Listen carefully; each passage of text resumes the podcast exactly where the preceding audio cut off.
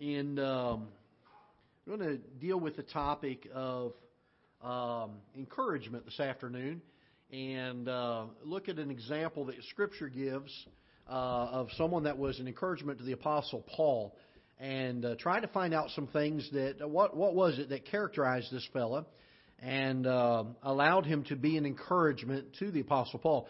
Uh, I think all of us would want to be uh, endeavor to be an encouragement. Uh, you, ever, you ever been around somebody that uh, uh, was just kind of abrasive and you, you didn't you didn't really care care to be around them a whole lot and uh, kind of stirred things up and agitated things before and uh, you didn't dare ask them how they were doing. You know, they just somebody that's just kind of annoying to be around. Uh, you know, you love them, uh, but you don't want to take a vacation with them. You know, one of those kind of things.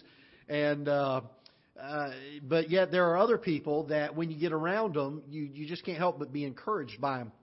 When I was a uh, student in college, uh, there was a young man by the name of Nate Stillwell. He was uh, at the time he was 19 years old that I first met him, and I met him coming down the steps at the college I was attending, and uh, noticed that he and I had the same hairdo.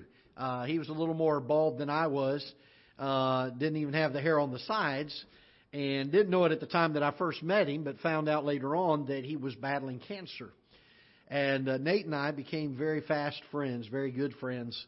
Um, and uh, I remember as he went through several, he had bone cancer, and, and at the time they were doing everything they could to to solve the problem, and he had to undergo a bone marrow transplant, very painful uh, uh, process. And uh, I remember he went through that, and there was a lot of hopes that that would kind of purge everything and allow him uh, to go into remission.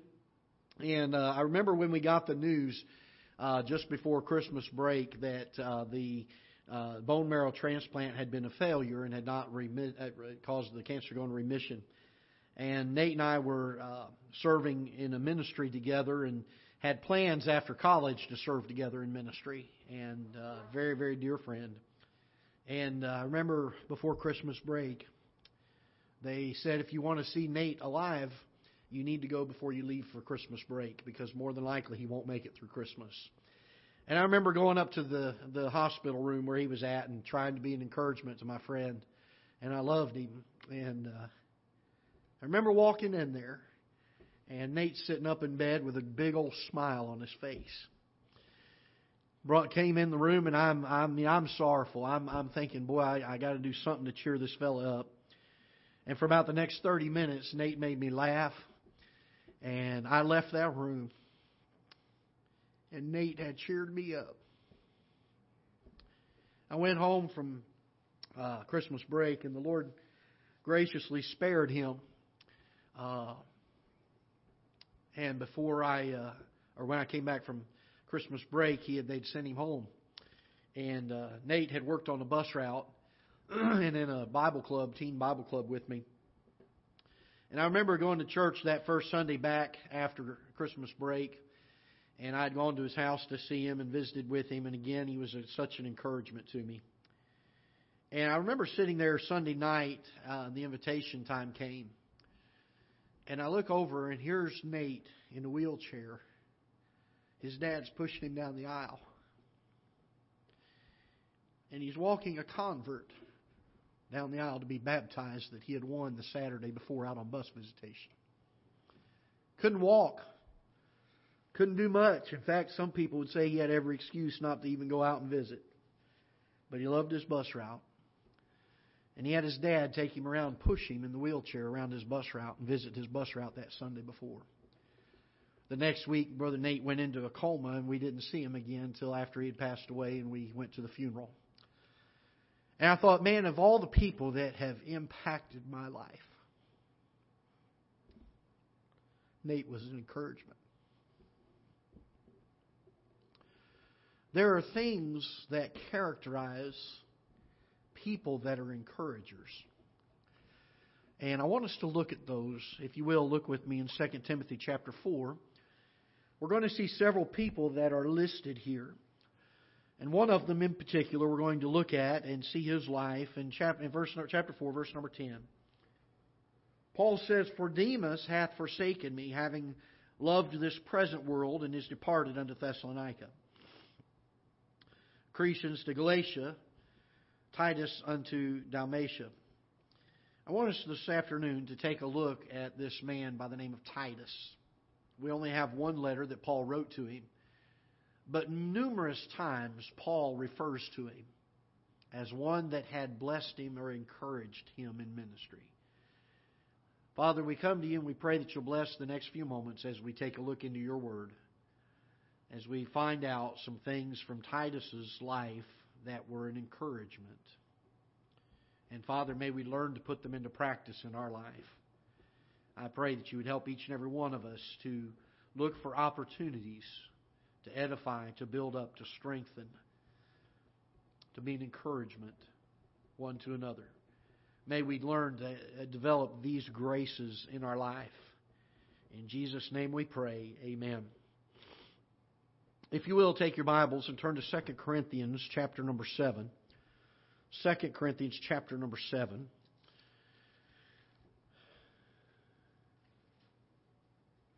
And verse number 6. Excuse me. 2 Corinthians chapter 7 and verse number 6.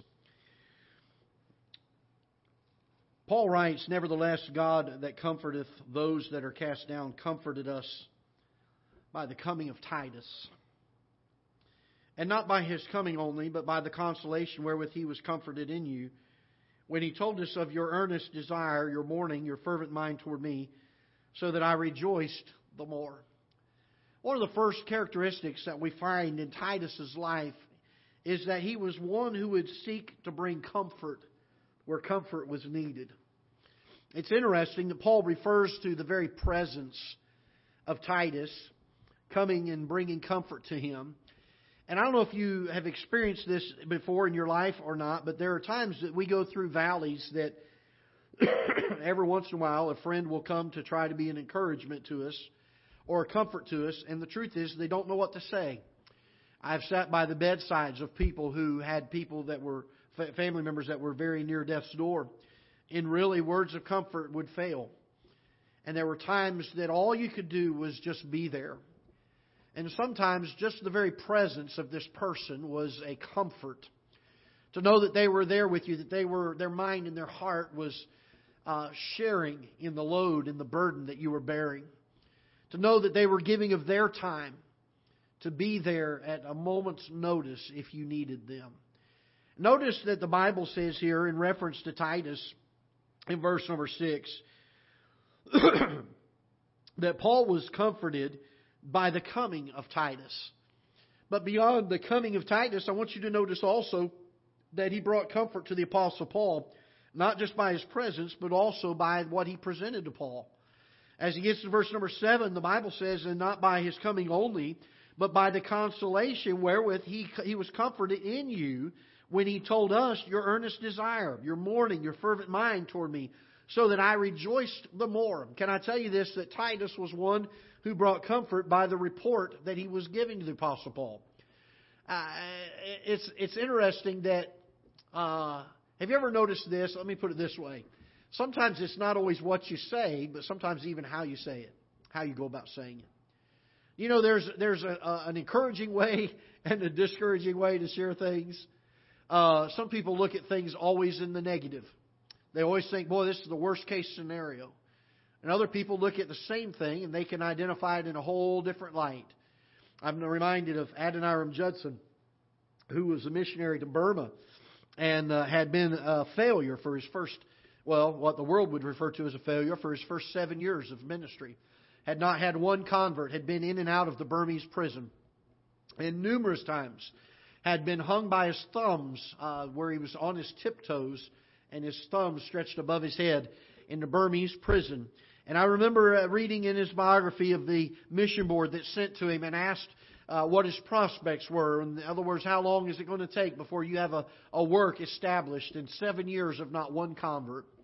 His wife came to the prison to bring the report, and he told her his wife uh, to send back to the mission board that the, the prospects were as bright as the promises of God.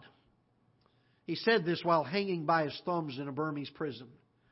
Now, some people, God's people, uh, would have been in that situation, and they would have said, "Well, brother, pray for me, brother. I'm really suffering right now, and Satan's really trying, and the battle is really difficult right now." And we could have presented it that way, but it was interesting to notice that Adoniram Judson, in trying to be an encouragement, went out of his way to make sure that he un- he made people understand that whatever it was that he was going through was not worthy to be compared to the glory that God had in store. At the time of his death, over 200,000 people attended the funeral that had been converted through one of his ministries. All because he was an encourager. He knew what it was to be able to bring even some of the worst conditions into the will of God and shine the glorious light of God upon it. You ever understood this? That there's not one thing that takes place in our life that God does not allow to happen.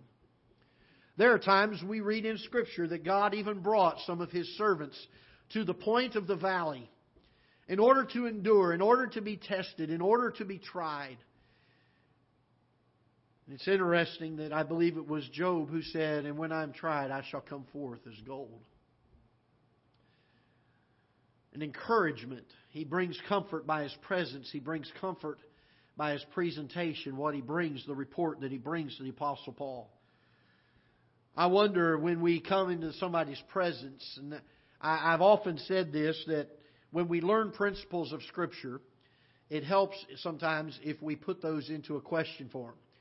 Uh, it's one thing for us to, to, learn a principle of Scripture. For instance, um, uh, the Bible says, okay, let's, let's use this one for an example. The Bible says, Be ye holy, for I am holy. We all know that that's a Bible principle. And we can have it up here in our minds and know that and be able to quote that. But the truth is, by the way of practical application, many times it helps to form that in the form of a question that we can ask when we start doing things. In other words, uh, maybe the next time that I uh, get ready to respond to something that somebody did to hurt me, then I can ask this question Is my response going to help me to be holy? Is my response. And so I would put it in the form of a question to help me put it into practical application. And I would say that of this particular point, as we look at uh, the idea of being an encouragement to someone, this question comes to mind. When we leave the presence of others, are they encouraged by our presence or were they agitated by our presence? When I leave the, the presence of someone, when I've spent time with them, have I encouraged them or have I agitated them? The second one we find is in First or Second Corinthians chapter number eight. If you'll turn just a few pages over, Second Corinthians chapter number eight and verse number sixteen. Paul, uh, again referring to Titus, says, But thanks be to God which put the same earnest care into the heart of Titus for you. For indeed, he accepted the exhortation but being more forward of his own accord, he went unto you. Now, Paul had asked him to go to the church at Corinth and to deal with, uh, to uh, go uh, and do some, I'm sorry, not the church at Corinth. They told him to go and do some work for some other things. But uh, Titus knew of some problems in Corinth. And the Bible says, Paul says this about Titus, he took it upon himself to go to the church in Corinth and to deal with the problems and the second thing we find that characterized Titus that was an encouragement to the Apostle Paul is that he was a problem solver. He was a problem solver. Uh, and I know this doesn't sound like that would be much of an encouragement, but maybe this will help if I illustrate it this way. When I first became a pastor down in Florida, I inherited a, a, a rather large ministry, and uh, and it had, uh, in, in comparison to this one at least, and uh, and had a number. We had about 50 employees at the time, and about 12 of them were staff. And it was not unusual throughout the day for a number of the staff men to come and say, Pastor, we got this problem over here. What do you want me to do about it? And for about a month, I dealt with those things, and I would go to the, I would rush to that place, and I would try to figure out what the problem was and how to solve that problem. And the thing was, it dawned on me one night that uh, they're asking me to come and take a look at something and to use my mind and to pray about and to see what God would have us do and try to figure out a solution to the problem. And I got to thinking one day, I thought, you know, God can as much help them come up with a solution of the problem as He can me. There's no, there's nothing special about me. I don't, I, I don't, you know, Brother Harold and I talk sometimes about the idea that in some religions there's the clergy and then there's the laity. And the clergy are the upper echelon, and the, the laity, they just can't understand those things. The truth is, as Baptists, we don't believe that. We believe every person has the same opportunity to get the same truth from God's Word as anybody. And uh, and so I, I started thinking, well, man, it's not right for these fellas to constantly be coming at me, and the things that I'm supposed to be doing, I'm not able to do because I'm being pulled this way and being pulled that way and being pulled that way. And, and I felt like I never got things done. I just ran from one fire to another fire, putting them out.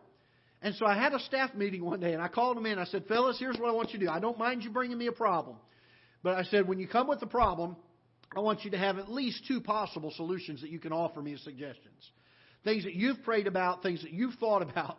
And the idea being that I wanted them to get used to learning how to solve the same problem. They can go to the same God I go to and ask the advice of and the wisdom for the decision. They can look at the same problem I do and try to think through a solution for it. And I will say this it is a great encouragement when there is somebody who comes along and sees a problem that you're going to be facing in your life, and they take it upon themselves to just go ahead and fix it. Isn't that encouragement? It's always a blessing, isn't it? And Titus did this for the Apostle Paul. He knew that there was an issue in the church at Corinth, and the Bible says that he took it upon himself. He was a problem solver. The question is, am I a problem solver? Do I solve the problems? or do I just shed light on them? And by the way, I don't think it's a problem in the world with shedding light on problems, but I think we ought to also look for the solutions. I think we ought to always have an idea in mind, Lord, what can I do to be a help? I liked what Keith said this morning. There was a need, and the Lord laid it on my heart, and I filled it. I, I think that's a great that, that's a great testimony of character. A need filler, a problem solver. Why? Because it's an encouragement. It's an encouragement. Number three, I want you to look with me, if you will, in the book of Titus. Titus, chapter number one.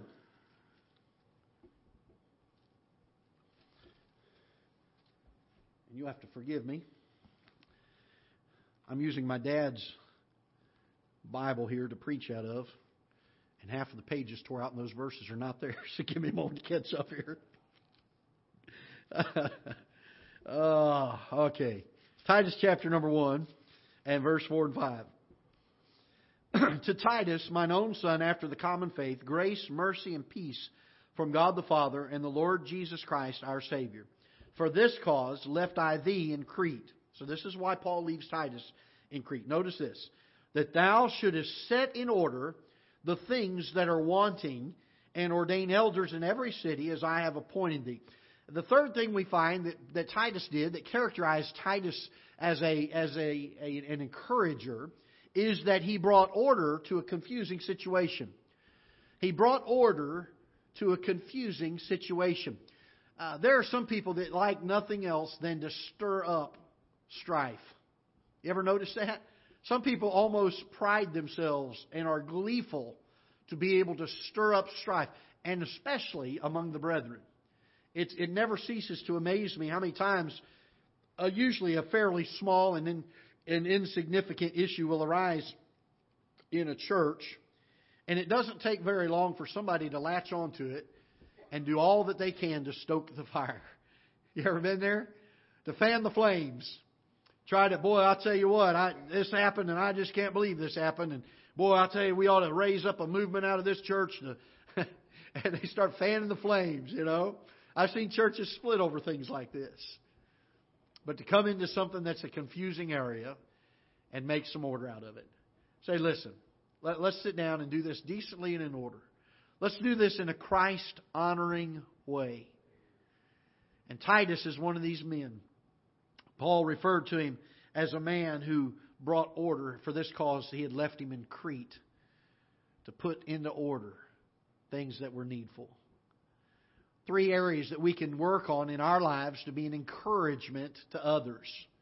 When we see the needs of others, are there ways that we can encourage them? The answer is yes. Whether it be a brother and sister in Christ, whether it be another preacher, whether it be a missionary, whether it be a Sunday school teacher or a bus worker. We can be an encouragement in these areas. Do we bring comfort to them? The words that we have to say in our presence, do they bring comfort? Are we problem solvers?